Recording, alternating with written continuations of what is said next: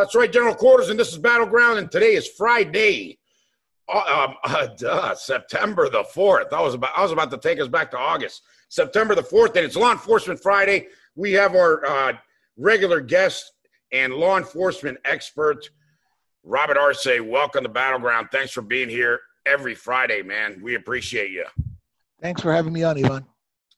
Hey, buddy. Um, dude, you know, first of all, a, couple of things I wanted you to address. Um, first, a comment is we saw starting Sunday how the media, all the Democrats, all their surrogates were aligned on the talking points that this is Trump's riots and Democrats are against the riots and they challenged the president to to condone the riots. And I'm sitting there going, are these guys seriously trying to gaslight the American people after they've been uh, encouraging riots, arson, looting, assault, and murder for three months? I mean, it's it's absurd, man. It's ridiculous. There are tweets from Kamala Harris saying, "Donate here so we can bail these rioters out."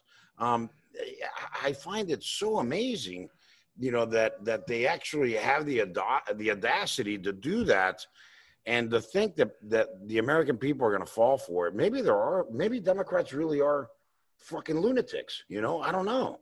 It's it's it's amazing, man. I, I just don't get it, man. I just don't get it. You've been in law enforcement. You've been dealing with criminals and with and definitely with with nutbags.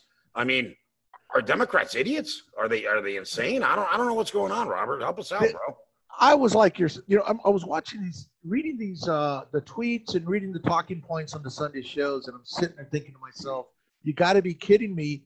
And it, it goes back to as being a cop when we used to feel that sometimes we had uh, policies or or these activists that were fighting you know, they, one one point they're screaming at us that they want their neighborhood safe, yeah. but then we arrest the wrong person, which was pretty much anybody. Then they're they're uh, they're demanding us to let them go. So we felt, in a way, what they're saying, we're going to throw them in the one. We're going to throw them in the patrol car, and they're letting them out the other door. Is what they're doing with Kamala advertising the donate this money so we can bail out these people. I mean, they're these people. They're not going to go out and get a job. A lot of them are being rearrested multiple times or being spotted. Guys that work those those those protests turn riots, they're watching. They have good intel on who's out there, and they it's always a core group that, that are out there. So I think they depend on that citizen that sleepwalks through life and just not paying attention. That's, what they depend be, right? On. It has to yeah. be something.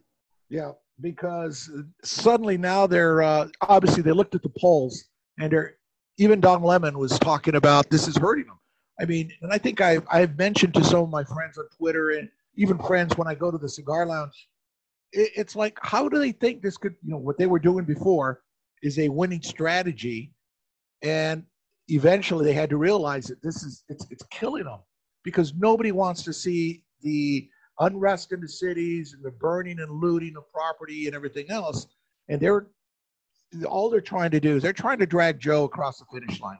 They're trying to do anything they can do just to drag him across the finish line. Yeah, it's like dragging dragging a corpse at this point, man. It, yes. I mean, he's worse than Weekend at Bernie's.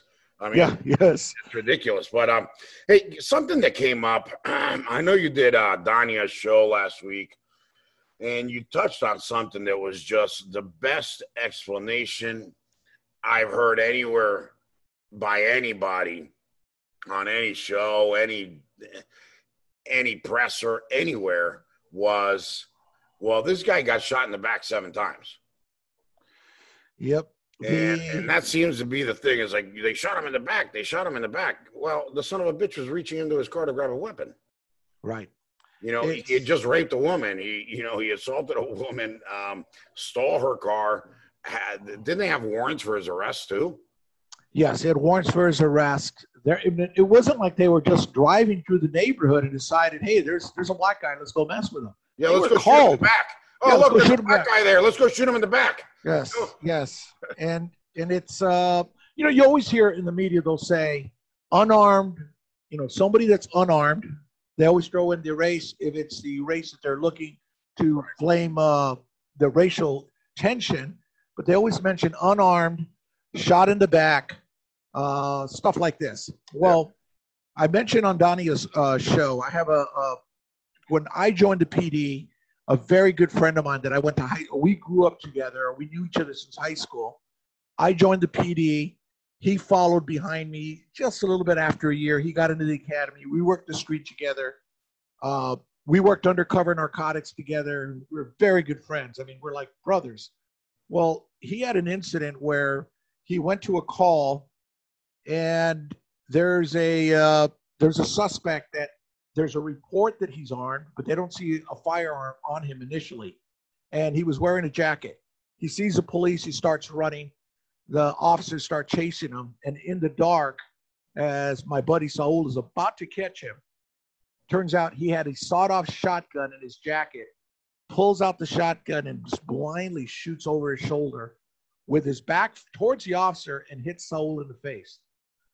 The only reason Saul's alive was it was birdshot because a lot of these guys that get these rifles, they get them in, in residential burglaries. They don't know what type of load is in that rifle. Saul took a direct shot to the face with birdshot at a close range, and his partner, as as Saul sees the gun come up, he raises up his as he was in the shooting position. Luckily, some of that shot hit his arm, so stopped it from hitting his face but he took a good a good shot to the face and it dropped him. They killed. They returned fire and killed him. They shot him in the back because he was running. He's firing at them. Um, there's you cannot see the weapon, uh, and it, there's this belief that they think that we have to one see the weapon, they have to point it at us, and and in some cases fire at us. And uh, once they have that weapon, Oh, and the other, the other, I think the misconception also is that there's, um, you shoot. Why do they shoot him seven times? If if you know anything about, sure. read anything up about our, our or what our brave men and women, our soldiers in the military. Uh, there's a school here in Phoenix uh, named Silvestre Herrera, out of a uh, Medal of Honor winner in World War II. Silvestre is from you know born in Mexico, raised here in the states, went fought the war. He stepped on a landmine, lost both his legs.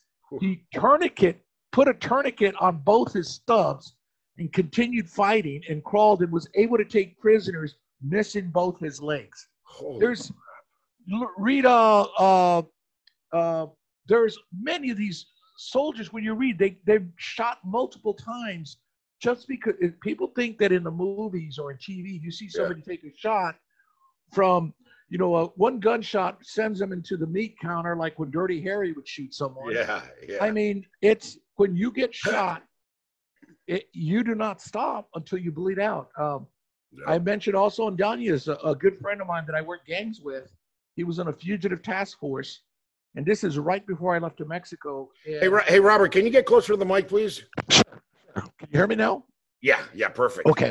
Excellent. Well, well, what had happened was that with uh, a good buddy of mine, uh, Johnny Hans, was in. We worked gangs together. Yeah. He went out on a. Uh, they were looking for a fugitive. The shift was over. He had taken off his body armor. They got a tip that hey, he might be over at his mom's house, and they rushed over there. And lo and behold, he was there. Johnny didn't have enough time to put on his body armor.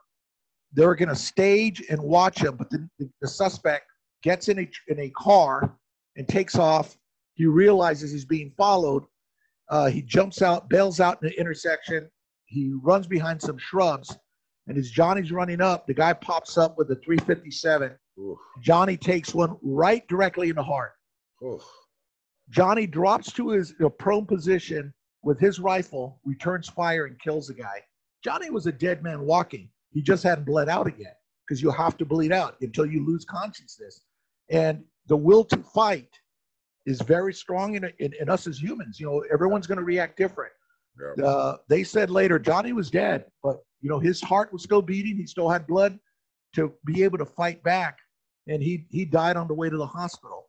Wow. So when they say, "Why did you shoot him seven times? Why did you shoot him once?" Well, we we continue firing until we incapacitate them. And when they shot this uh, guy reaching into his truck, or to the van, you know, then of course the other argument, well, his children were in there. Well, I mean, that wasn't the decision to go into this van was made by this guy, not the officers. That's right. And it's almost like if you're expecting that, well, you have to wait till he turns around and points a gun and you're positive he's going to shoot at you. It's too late then. It's it's too late. And those decisions are made by by by these these these suspects that are reaching for a weapon. We we have to go home at the end of our shift. That's our goal. Go home to our families at the end of our shift. And like with Saul, Saul, my, my buddy who got shot in the face, he was out of work for he couldn't come back to work for almost a year. He had a, he had to deal with a lot of injuries on that. And to this day, uh, he retires this November. He has probably about 36 years on.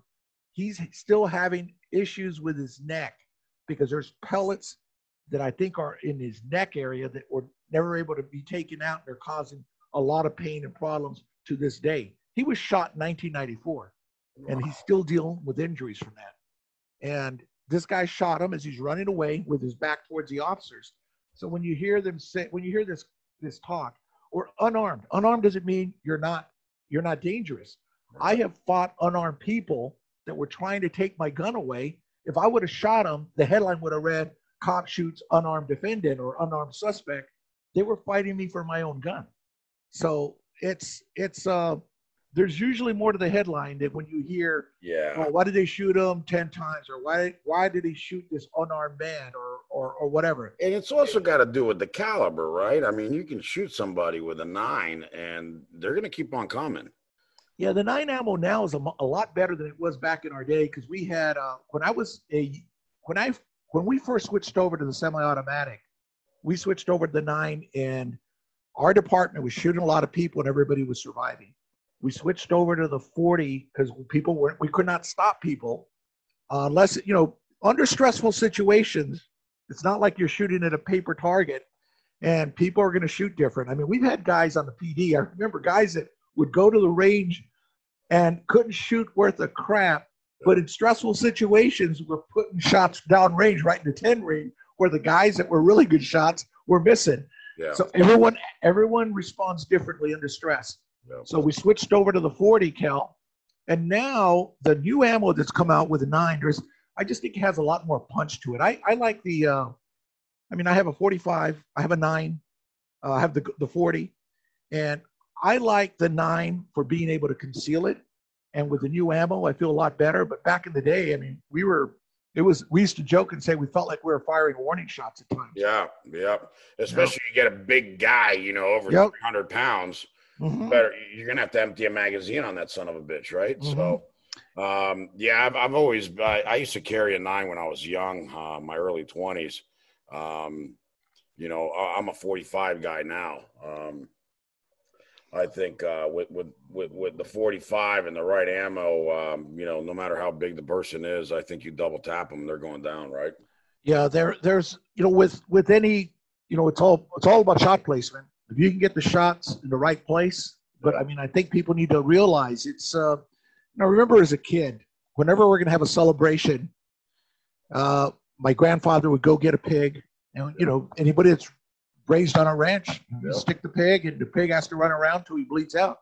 Correct. And- and unfortunately it's the same thing with a person Yeah. you you get shot it's it's gonna you can get shot multiple times and as long as you still got blood flowing you can still fight you're still a dangerous person the one shooting i was involved in i was fighting a guy with a gun and it happened up close i have my hands on the handgun he's trying we're fighting over the it was his handgun and i yelled for another officer to shoot him it was summertime my hand i felt like i was going to lose my grip I was pushing the gun away from my body so he didn't shoot me. And uh, another officer came up, put the gun right underneath his rib cage, underneath his armpit, and squeezed off one round. And because of the because of the adrenaline and tunnel vision that you all I did not hear the gunshot. Everybody else around said it was really loud. I didn't hear it. I I almost heard like just a puff. And I heard the guy like I I watched him grunt, like kind of make a flinch. The guy kept fighting. He took a round and he kept fighting and finally was able to take the gun away from him. The autopsy showed that the round went through him blew out his aorta, hit a rib on the other side, ricocheted, and lodged in his rear end. And but because his heart was still bleeding, he still had fight in him. To me, it seemed like forever. It might have been 20, 30 seconds, 15 seconds, who knows, till I could see his eyes rolling back as I was fighting this gun with, taken away from him. And he died. He died right there. Um, Holy crap, man! That must have been that must have been scary fighting somebody over a gun. That's gun. Uh, and, and, like I said, the you know if people watch movies, they think the guy takes gets one shot to the rib cage. No. You know, underneath the rib cage there, you get hit. That's that's a fatal shot right there. And it was a contact. The, the officer came up and squeezed off one round. He did drop. The guy was high on meth. Ugh. The guy was, you know, he was he was crazy, you know, and and all in my mind I was thinking is push the barrel away from my body. Right. I didn't have a vest on. I was in an undercover unit. Oh my god. So uh, so anyway, the it, it, took took enough time for him to, and I, I'm telling you, I see it over and over. I saw his eyes rolling back, and I knew he was done. But he still had enough what, fight. What do you think? Uh, what, what what should be the caliber of choice now? Because I know uh, I think uh, I think Fed is using uh, 40s, right? And and local yeah. PDs are are kind of between a 40 and the nine, right? Yeah, Phoenix PD switched over initially when we went to semi-automatic. We did. Uh, I remember when I joined the PD, we were all carrying around uh, six-shot 38s. Yeah. And then when I went to detective, I had the little uh, five-shot, two-inch barrel with those little wood grips, and yeah. it's hard to shoot with those things. Well, then uh, they I switched over to a 357, yeah. and then from there they allowed us to go to the semi-automatic, and then I switched over to the uh, uh, the Sig Sauer, the nine. Yeah, really love yeah. that. I love that gun. And then uh, that's a bad weapon, man. The yes, best, but they're expensive too, though, man. Yeah, very expensive. And then we switched over to uh, the Glock. And then what they decided is that at one point used to be able to carry like there was various weapons we could carry, handguns, but they decided they wanted universal, everybody to carry the same one. In case if there's a shooting and somebody goes down, you need an extra magazine. You can pop right. a magazine off of somebody's belt uh, and pop it into yours, and you're ready to be- go back into the fight. So um, I like the 40. Um, like I said, for for walking around, I like the nine. For concealed, to have it concealed on me because it's just easier to conceal.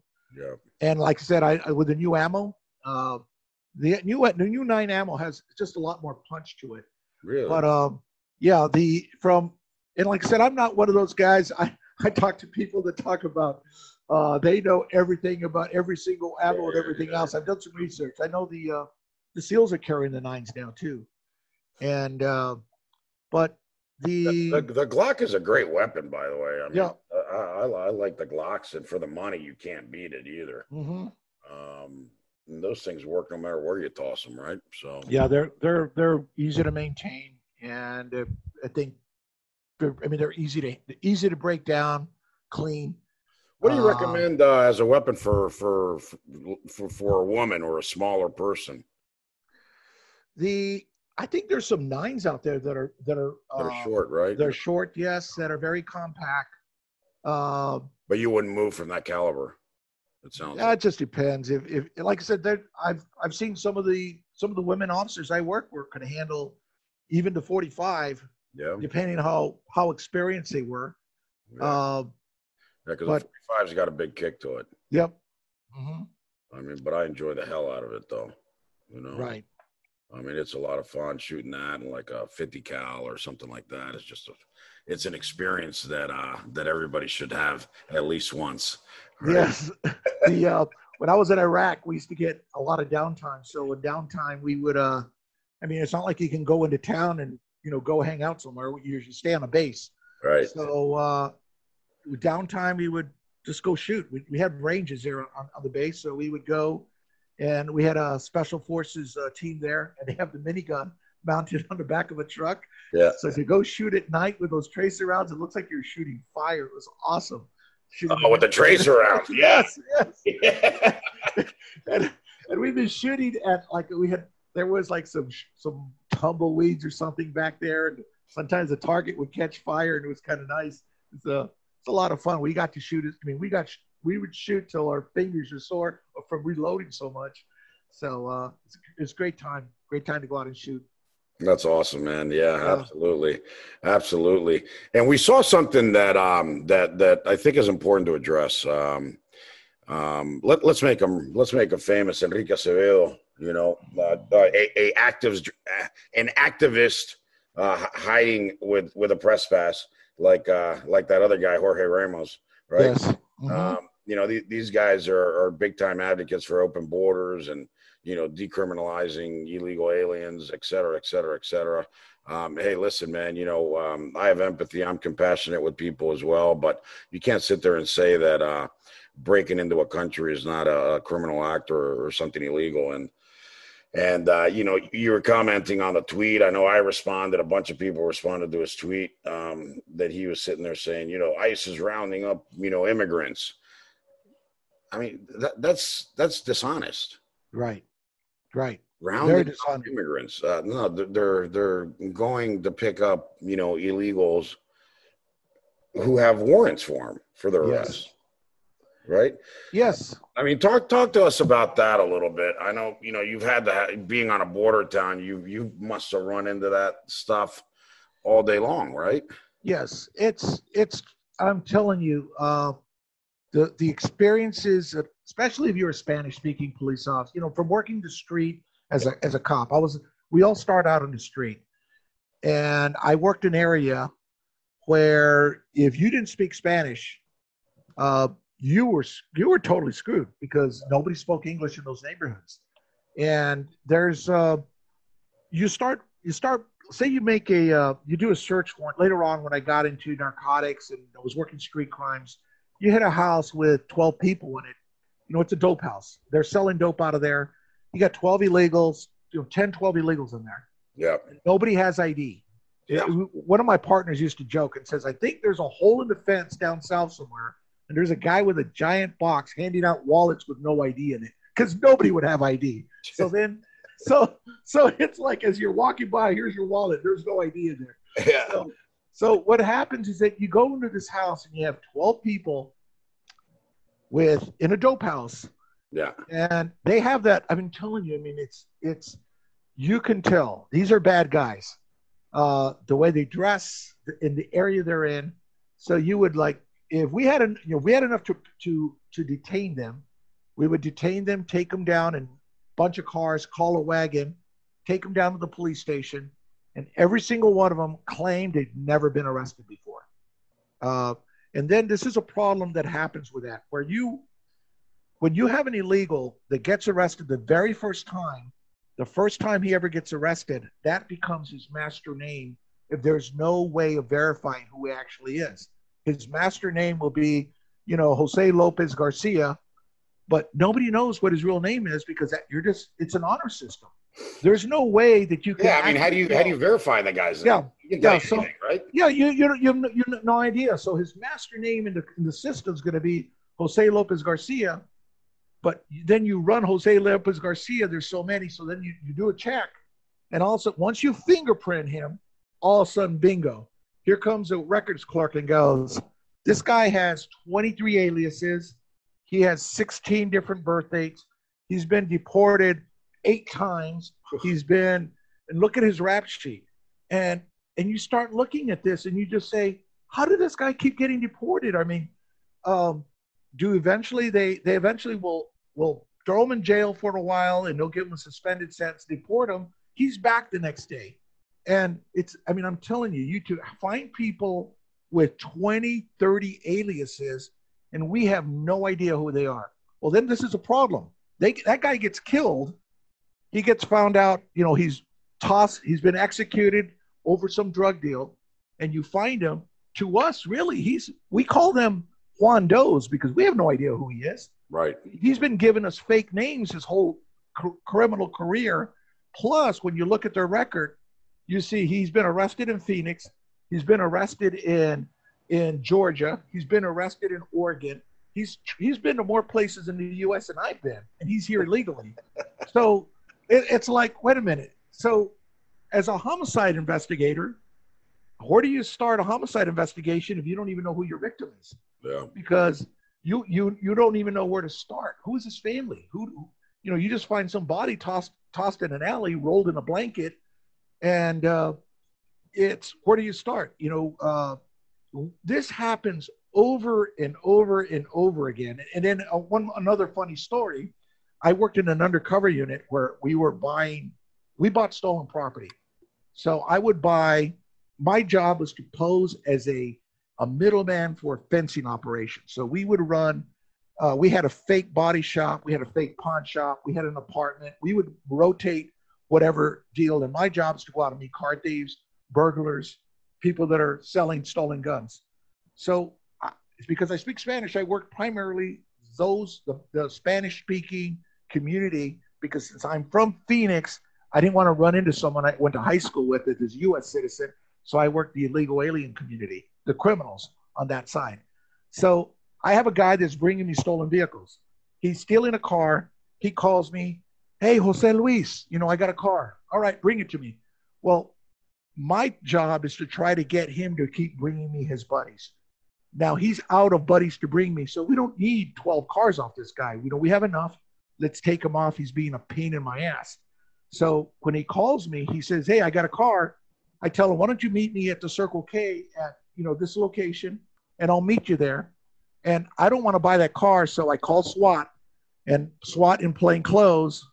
When he pulls up in a stolen car, they jump him. So they arrest him. He gets to jail. He calls me collect from jail. Jose Luis, good thing you didn't show up. The cops were everywhere. Oh man, yeah, I drove by, saw that you were out there, just kept on going. So they deport him. They don't even prosecute him. They deport him. And he calls me from Nogales and says, at that time, it was easy to jump the fence. Not now. They got a good fence down there. But he says, I just hopped the fence and I'm in Nogales, Arizona. I just stole a car. I'm on my way. I'll call you when I get there. Wow. So this so okay, so he shows up he calls me and, and I say, I tell him to meet me at the same Circle K. And the idiot goes to the same Circle K, the same SWAT guys jump him again.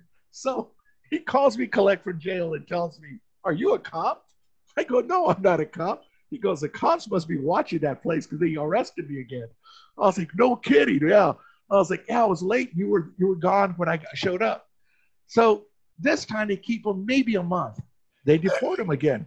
No. He does the same thing. Hops a fence, calls me for Nogales, Arizona, says, I just stole a car. I really need money. He shows it to Phoenix, and I'm thinking, I wonder if he's that stupid. I told him to meet me at the same Circle K. He says, No way, the cops are watching that place. I said, Well, why don't you meet me at the 7 Eleven across the street? This guy had not even hit the brakes, and he's jumped again by the same SWAT team. so, so he calls me, collect again from jail.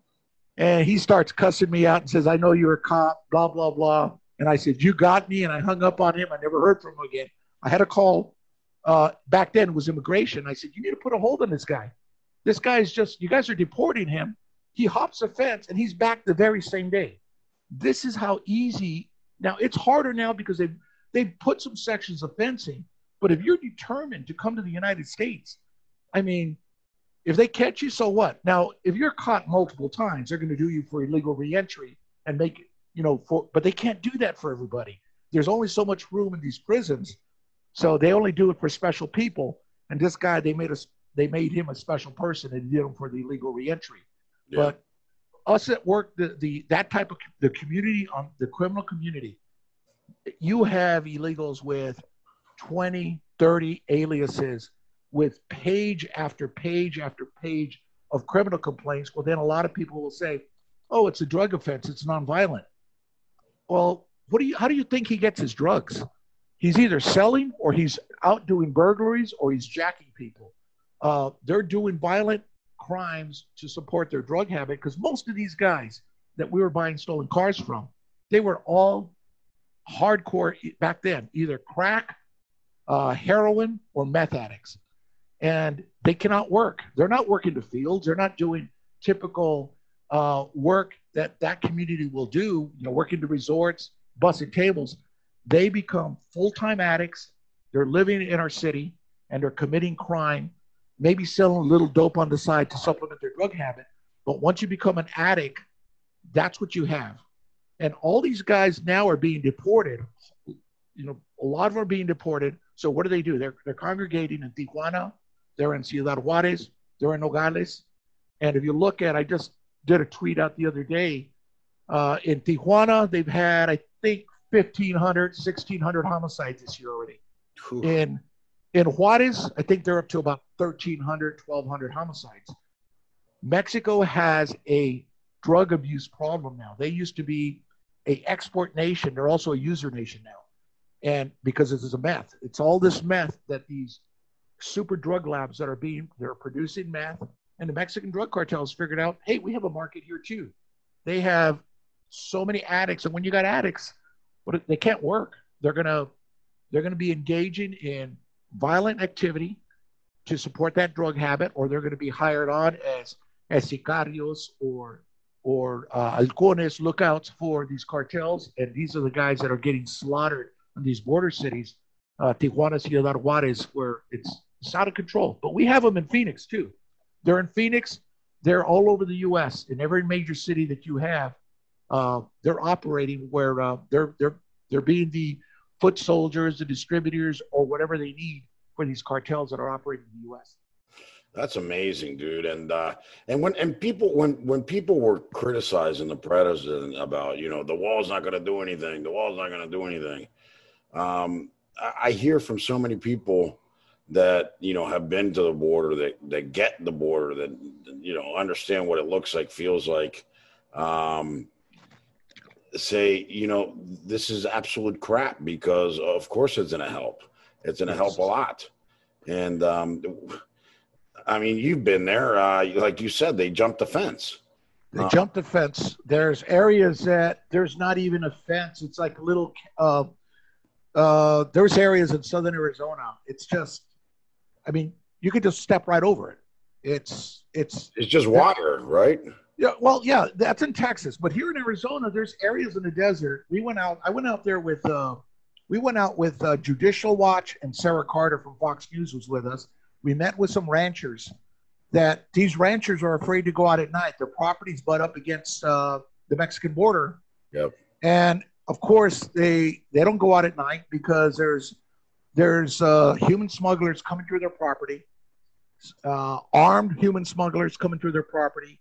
They're leaving trash everywhere, uh, and they're sometimes looking for water or whatever. But it's it's they're he says we we if we don't nail something down in our property, it's gone by morning because they'll take whatever they can. And and when we went down to the fence, there's some area there that it just looks like it's just set up to try to prevent cars from coming across. But as a person, you could just step right over it. I mean, there's long stretches. You could just step right over these these little barriers that are about not even waist high, maybe waist high is what they are, but you could just scissor it, just step right over and you're, you're on the US side.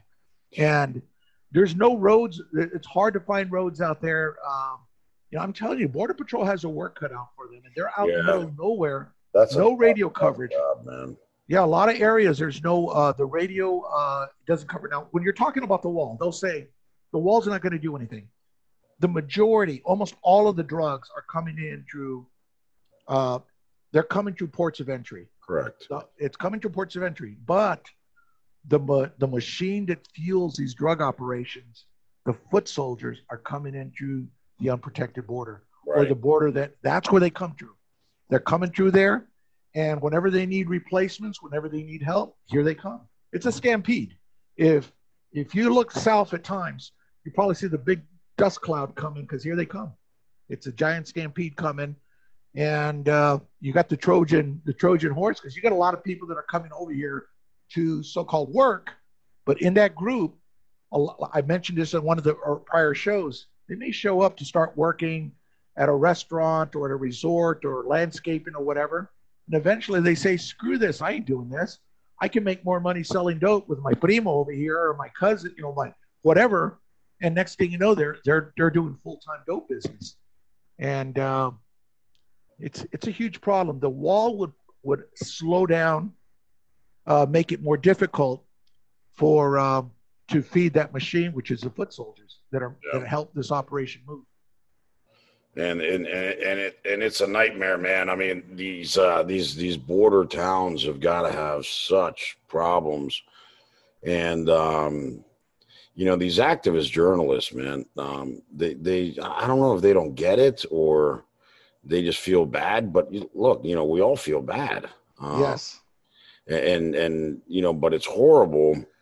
You know, the the argument that I make is what we need to do is we, we need to stop this not just to protect ourselves, but to protect the people that that are trying to come in. Yep.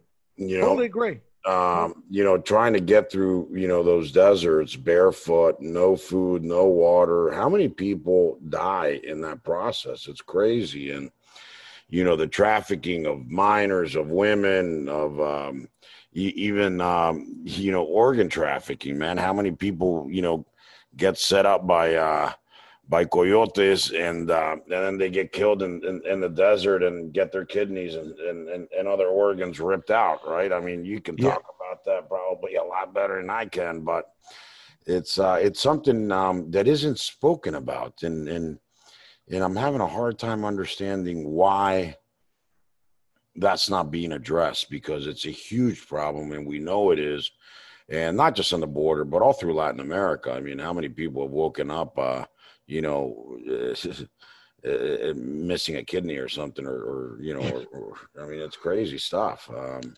the smugglers are brutal. They, uh, at the tail end of my career, the Phoenix became this hot spot for the human smuggling activity that was going on. And Phoenix had to pass a state law that mirrored the federal law for human smuggling, allowing uh, other people besides ICE to work this problem. So I worked a case with uh, Arizona DPS. We had ICE help us out because they were they're the experts, and uh, we did a wiretap on a human smuggling organization. I had done wiretaps at that point nearly seven years, and that wiretap was the busiest one I ever worked. That was the one that, after that case was over, we were just so busy nonstop. That was the one that I think I woke up one day and I said, I think I'm tapping out. I'm done. I can't do this no more. Being a Spanish speaker on a Spanish speaking wire team, I I was so exhausted, but it was heartbreaking to hear these smugglers. They were talking in one phone conversation about uh, there was a group of smugglers that were moving people, and there was someone that got sick because of the heat, and they just abandoned them, and they laughed about it. They were laughing about it on the on this call, and we we couldn't. So we we notified uh, uh, border patrol to a sector to see if they can find this person. They didn't find the person in time. The person died out there. I bet. Uh, I bet. Yeah, and and to them, it's just they're just like cattle. They're just moving cattle to them. They're they joked about him that you know, pobrecito. You know, hey, if if he can't keep up, he can't keep up. We're not going to slow the rest of the operation for one person. And they gave him. They said uh, they gave him a jug of water and had him sit underneath a tree well, he died underneath that tree. Wow. And uh, it was like, and it was, and, and there's no trees down there. They're like desert. They're they're like the desert, uh, probably like a Palo Verde or something. I don't know what it was down there, but yeah. they eventually found him and he was dead, and wow. been dead for probably at least a day when they finally found him. My God, man, that's yeah, horrible. yeah, that is horrible stuff, man. That is horrible stuff. Hey, hey you know, uh, I don't know if you saw the uh, the interview with Attorney General Barr uh, on CNN and with uh, with Will Blitzer, and he was talking about you know different things, and you know they're they're trying to uh, trap him about you know uh, Trump saying vote twice and this and that, et cetera, et cetera. But one of the things that uh, that I wanted to talk to you about was um, some people were saying, well, the only way the federal government can go in you know, without the state's approval is invoking the Insurrection Act. And um, and AG Barr said that's not true. He goes, uh, federal federal officers have jurisdiction everywhere in the United States.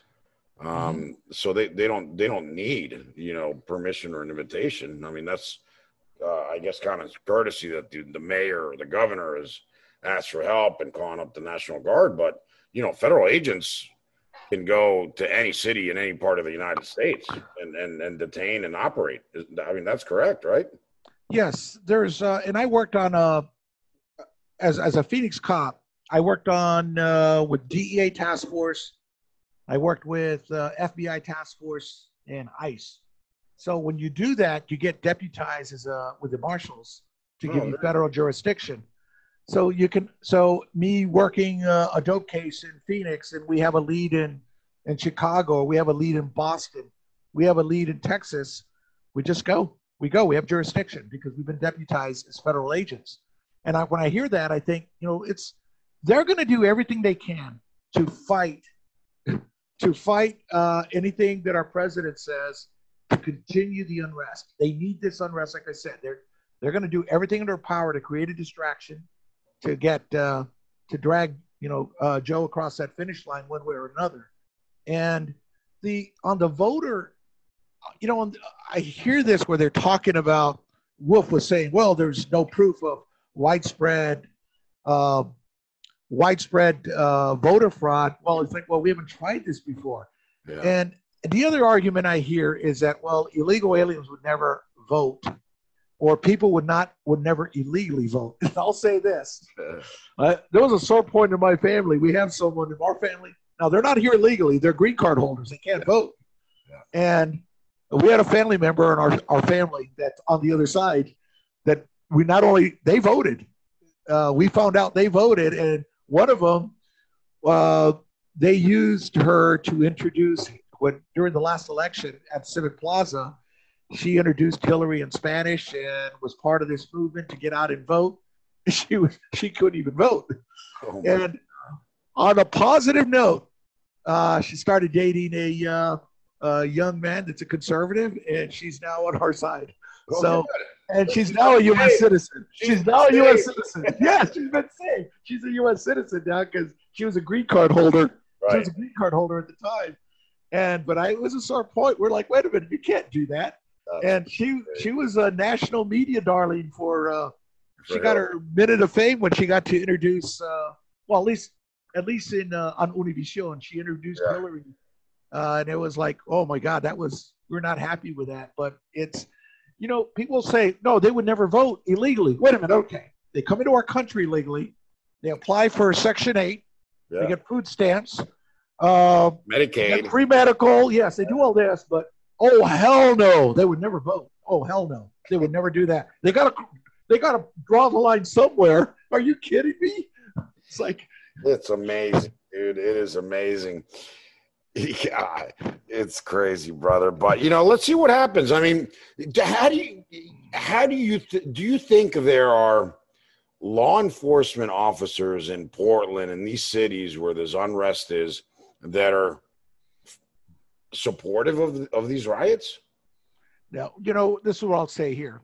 It's as a cop that I worked. Uh, uh, you know, I came up the ranks as a as a patrol officer, and then very fortunate, very very fortunate to work some of the probably the most elite investigative units on the Phoenix PD, and all my buddies. I went the investigation side, and some of my buddies wanted to go straight, you know, wanted to do the SWAT stuff. You get guys that work in the most high risk assignments. They all are like, you know, very conservative. Yeah. But I always say you, your your views are shaped by the way by how you see the lens you see life through. The lens you see life through is going to shape you. And all my friends, I have a couple of uh, uh, WhatsApp or message groups where there's 20 of us in one group, and we all work gangs, we all work narcs, SWAT. We're all the same. We can't even find anyone in, in that group because I think when you're in these high risk groups, I mean, I, I'm sitting there thinking now. Occasionally, we'll run into a guy that thinks like the other that thinks what's going on in Portland is good. I know one guy that's like that, but he left the department probably after 10 years.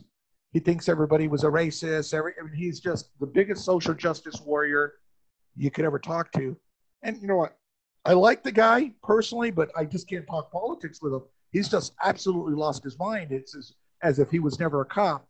But he always, uh, as soon as he got off his three years of probation, he went straight to desk jobs you know, he was a he was a, he was a, a paper pusher, uh, or what we call a bean counter. He was a bean yeah. counter. He, yeah. he didn't work the street, so obviously his his views are shaped different. Yeah. And but the guys that work the street, I, I would say, I mean, I think you would be hard pressed finding uh, someone that actually thinks that would support that. I, as, as, actually, I think what's happening, they are wishing that they are unleashed so they could bring order back to their city. They, that's what, I, that's what I was wondering too. I was like, they got to feel like, you know, take the handcuffs off. We're going to put this down, right? Yes, you, you need to let us, you know, unleash us. We will, we will bring, we will restore order in the city.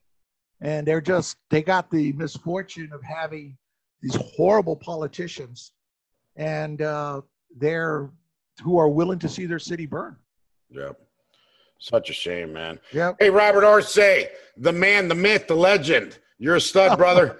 I appreciate you joining us every Friday, man, and, uh, and and giving us your perspective from a law enforcement point of view, so so people get it, you know, because you get so many people out there in the media just talking crap and and pushing stories that aren't even real, that have not, nothing even close to reality, and and it's so important to hear it directly from somebody that you know, like you said, has. Uh, has worked just about every gamut. I mean, geez, you know, from a beat cop to uh, narcotics, a homicide to, you know, task force with DEA, the stuff, you know, abroad in other countries and, mm-hmm. you know, uh, human trafficking in Haiti and Bosnia. I mean, geez, um, you've seen it and done it all, bro. So, you know, uh, thank you for your service as usual, man. Thank you. It's been a pleasure as always. Absolutely, man. And have a great weekend. And everybody enjoy your weekend. We're out. It's Friday. Go have a cocktail. This podcast is a part of the C Suite Radio Network. For more top business podcasts, visit c-suiteradio.com.